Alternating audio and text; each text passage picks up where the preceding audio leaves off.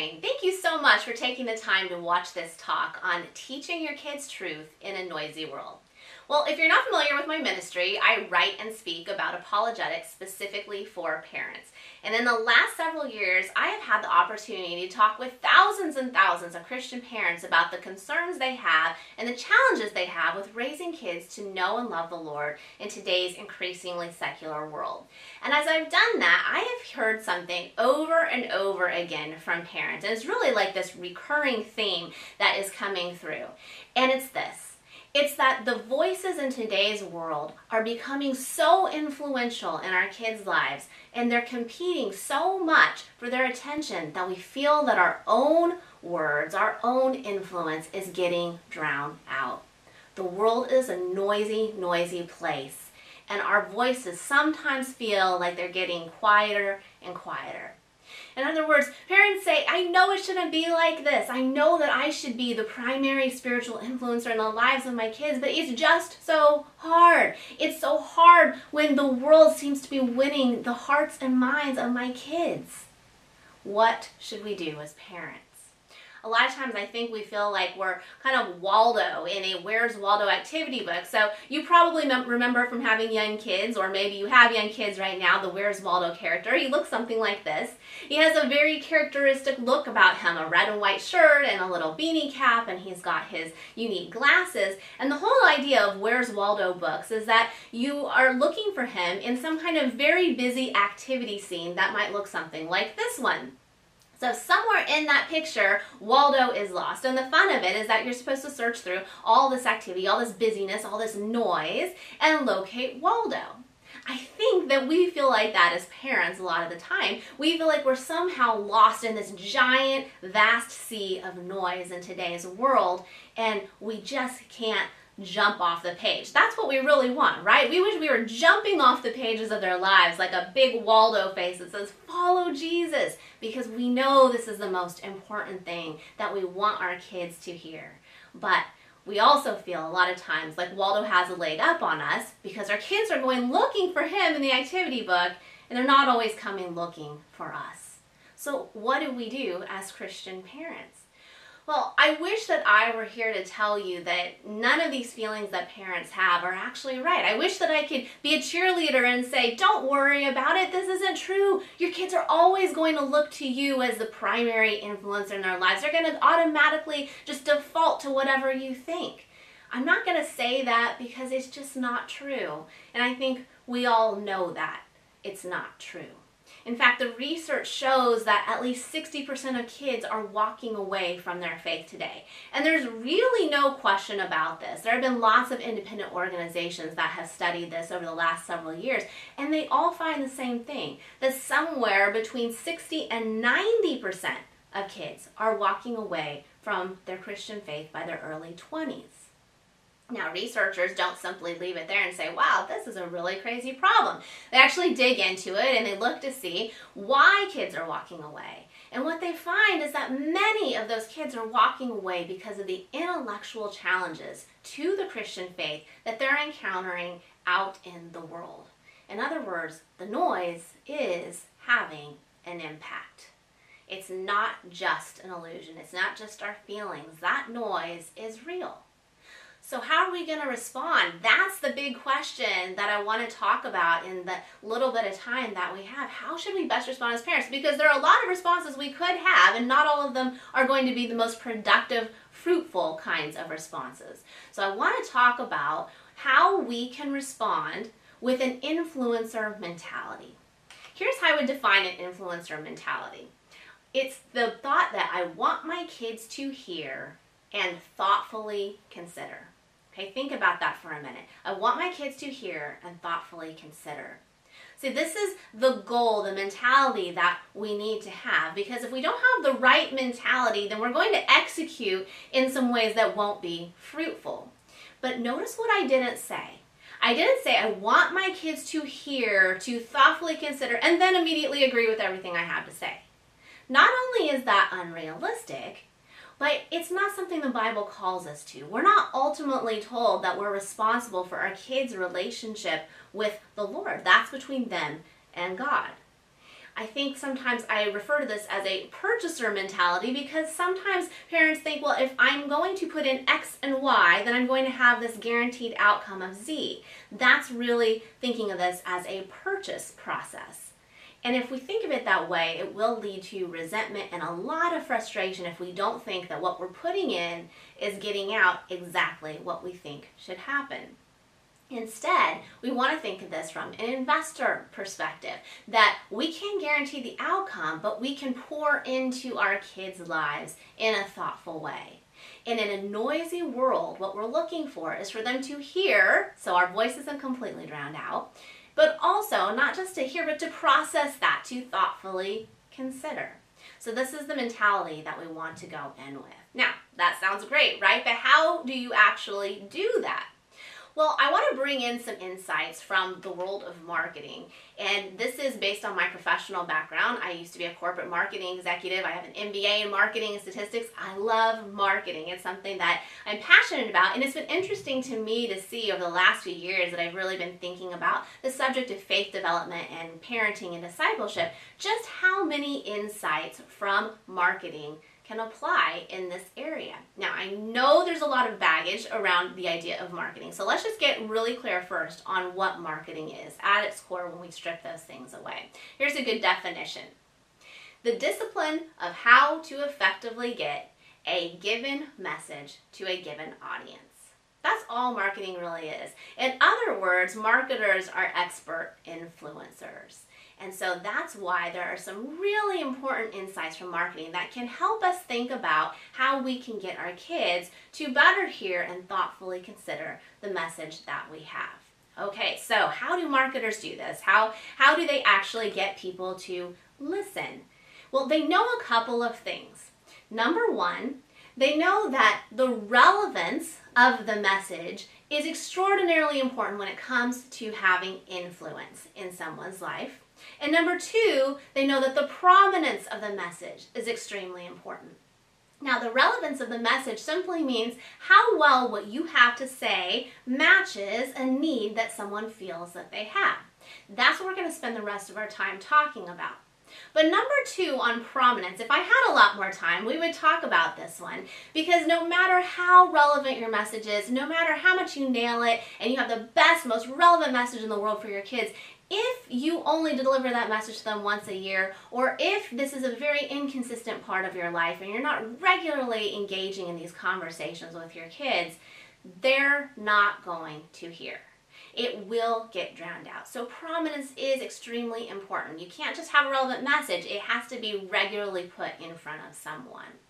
So, for the prominence piece, we can't forget about it, but we're not going to focus on that one today. Instead, I want to talk more about relevance because I think this is what parents really struggle with thinking about.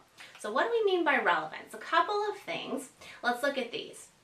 Number one is having the right message. This is so important today because if we see that lots of kids are walking away from their faith for various reasons, we've got to really understand what's going on so that we have the right message for our kids to hear and thoughtfully consider. If we don't have that right message and we're just getting them to hear and thoughtfully consider something that's not all that important, we've already gone down the wrong road. So that's the first thing is just to have the right message. But the second thing is to be addressing a felt need. Now, marketers know that there's a difference between real needs and felt needs. You can have a real need for something that you don't feel the need for. So, I can give you an example with healthy food. For example, with healthy food, everyone has a real need for that. Every single person has a need for that. But not everyone feels the need for it. I know that in my own life, I, if I focus on eating well, that that feels great, but I don't always feel like I want to do that. I don't have a felt need for it. So a marketer is going to look at a health product, if that's what they're marketing, and they're going to say, okay, yes, I know people need this, but they don't feel the need for it. So I'm going to look for other felt needs that they have, and then I can address their real need through that.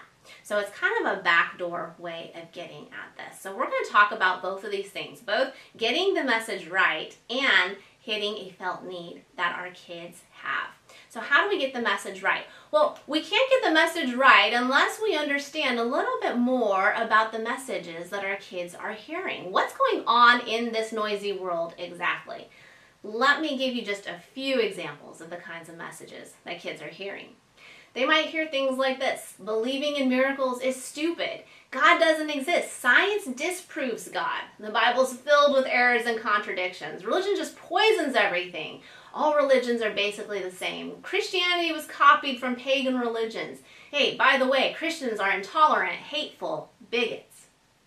These are the kinds of messages that kids are hearing today. And we could go on and on and talk for a very long time about all these messages and many more. But I think you get the big idea here that overwhelmingly the world is saying Christianity is not true. And not only is it not true, but it's bad. It's undesirable.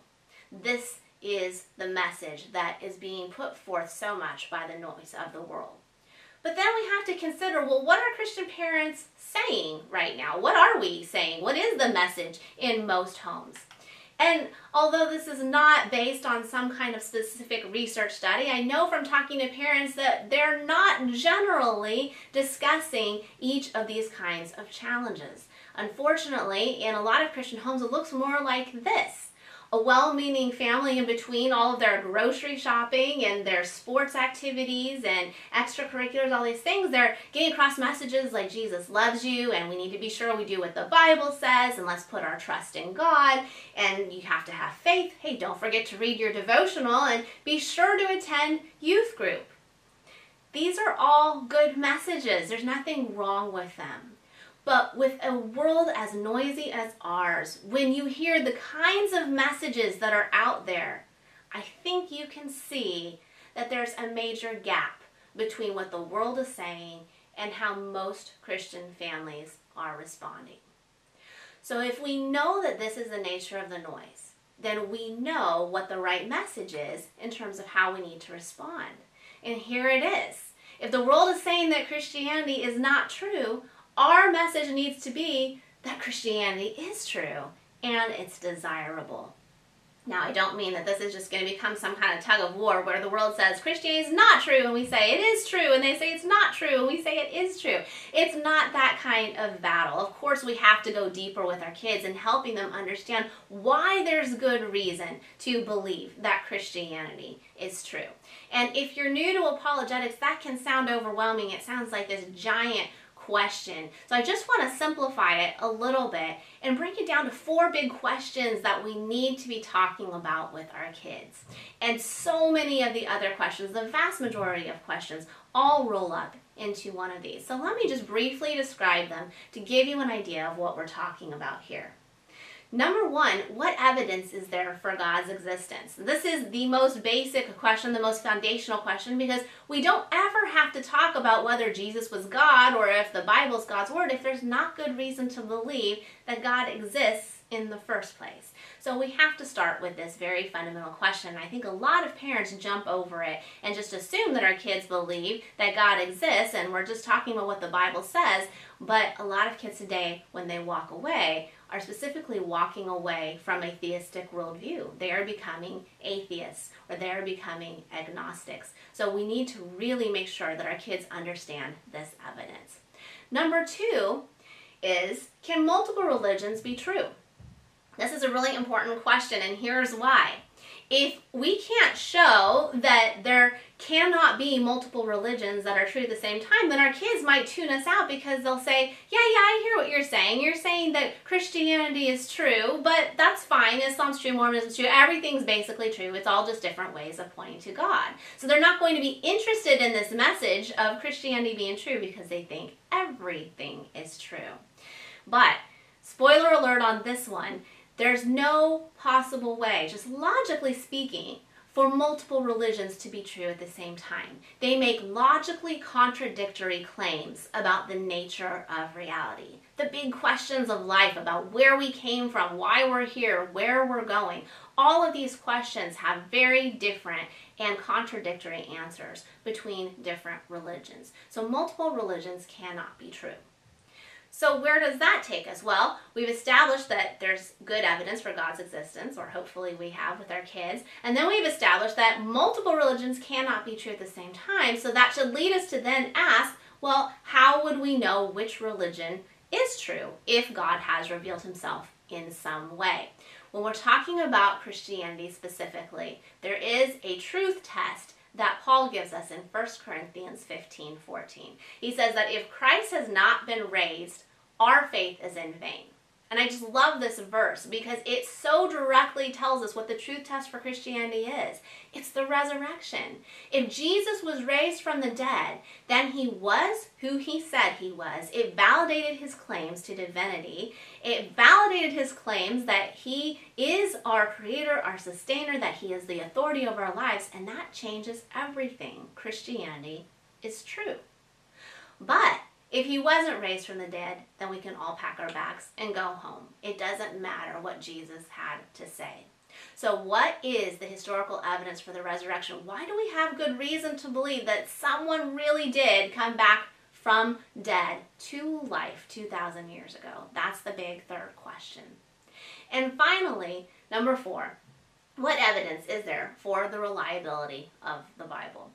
It's very possible, and I've seen it many times, that someone goes through those first three questions and gets down to, yes, I believe that Jesus was raised from the dead and that he's my Lord and Savior, but they don't necessarily believe that the Bible is God's Word.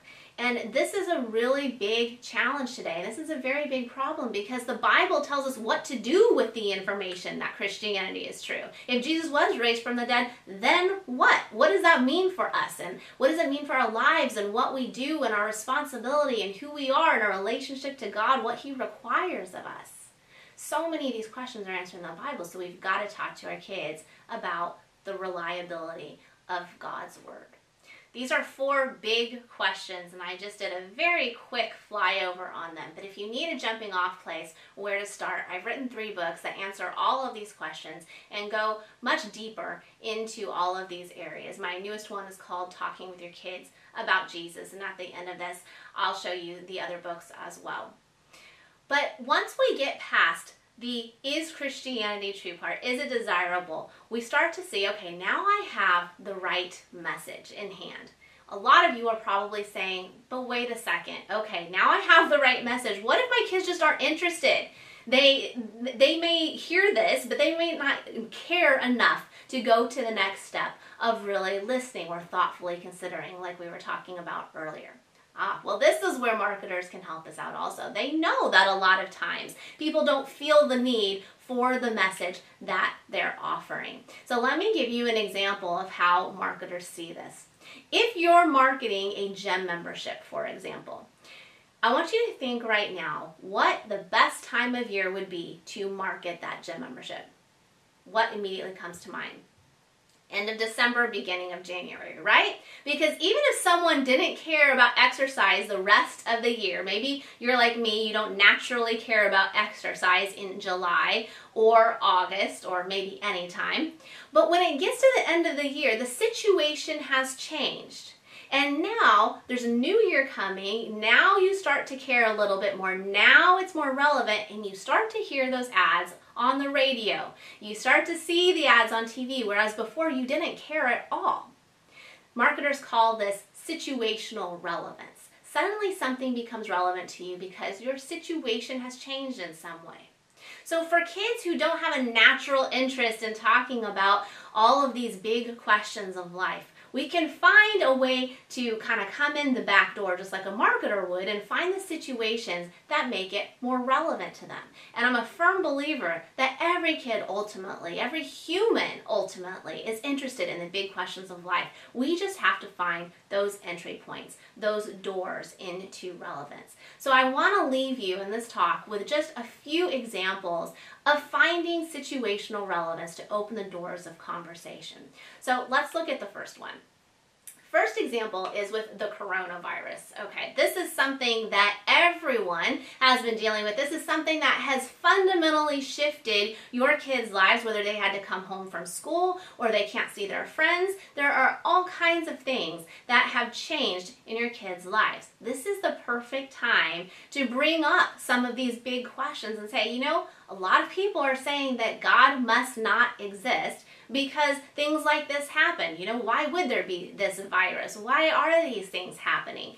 And challenge your kids to think about it. Tell them what people are saying because you know what? They're probably thinking that too, even if they don't verbalize it to you.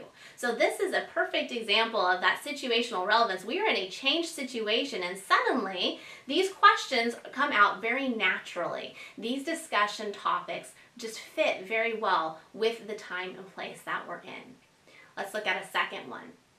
Comments from friends. This is huge because friends are very relevant to kids. They care what their friends have to say. My son last year, and my, my kids have attended a private Christian school for the last few years, and at his Christian school, they were studying the solar system, and one of his friends actually told him at recess, Hey, I don't think God created the solar system. So later that day, when I picked my son up from school, just in the course of conversation, we were talking, and he just mentioned offhandedly this comment. Now, he wasn't coming to me and saying, hey, how should I respond? And, you know, how do I think about these things? And that would probably trigger any parent to start talking about them. But what you want to do is identify those opportunities. And if your child mentions something, that's the time when you say, oh, wow, that's so interesting. So, why do you think God created the solar system? And challenge them to think a little bit about this and to give you an answer. So comments from friends can be a perfect time to have a lot of these conversations. Let's look at a third one. Visits from Jehovah's Witnesses. I know that you probably, if you get a knock on the door and you look out and you see who it is and you see that it's someone from a local Jehovah's Witness church, you probably don't want to open the door. A lot of times people just kind of avoid that. But if your kids are there, and of course, if they're not there, it's a great thing to have these conversations anyway. But in the context of our current conversation, if your kids are there, it's perfect to bring this person in or these people in and sit down and just demonstrate how to ask good questions. You might not know anything about what they believe, but that's okay because it's an opportunity for you to demonstrate in front of your kids how we can have these conversations and how we can learn about what other people think. And then afterwards, you can have a debrief and talk about, hey, what did we learn from them and why does this matter? Why why does it even matter for us to have a conversation as Christians with people who believe differently from us, who even use what they would say is a very similar Bible. So, that's another great opportunity. Here's a fourth one. Celebrity comments. Okay, celebrities say stuff all the time. I hope this isn't a shocking point to make, but celebrities say stuff all the time that conflicts with a Christian worldview.